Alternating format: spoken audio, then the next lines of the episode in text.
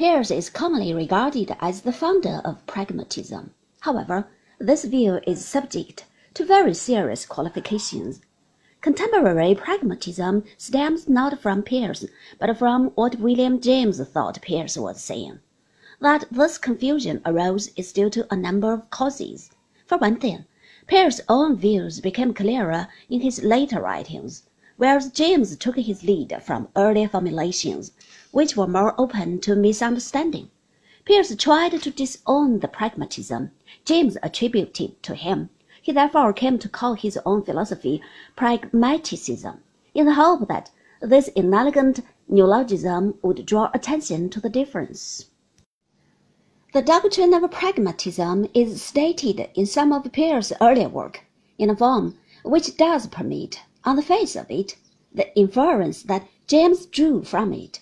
Peirce links his definition of truth to a general discussion of inquiry and the motives that animate its pursuit. Inquiry arises out of some kind of dissatisfaction or uneasiness, and its aim is said to be the attaining of a state of rest, in which the disturbing influences have been dispelled. The view one accepts at any of these intermediate stages of equilibrium is, to the best of our knowledge, the truth but one can never know that fresh evidence might not require one to change one's position. We can never rest assured that we have not committed an error. This general theory of inquiry Peirce calls fallibilism. In connection with it, he says that truth is the opinion to which, in the end, the community settles down. Taken at face value, this is of course absurd, for if we all were to believe that twice two make five, and at that very instant the earth were destroyed, our erstwhile arithmetic eccentricity would still remain erroneous. It may be indeed the case that, if all my neighbors did believe such things, it might be prudent of me, at least, to pretend that I shared their views, but that is altogether a different matter. Peirce's statement must thus be seen in the context of fallibilism.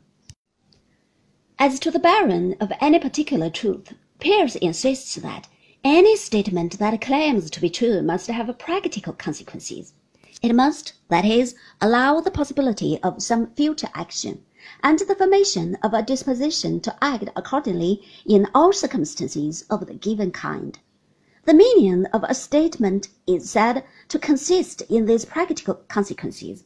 It is in this form that James adopted pragmatism, but it must be made clear that Peirce's view is much rather in line with the verum factum formula of Vico. Truth is what you can do with your statements. To take an example, if I make a statement about a chemical substance, then the import of it is enhanced by all the properties of the substance that can be subjected to experiment and tested. This, roughly, seems to be what Peirce is driving at. The pragmatism that James has culled from all this reminds one of the Protagorean formula of man as the measure of all things, in contrast with Peirce's intention, which is better expressed by Vico's theory.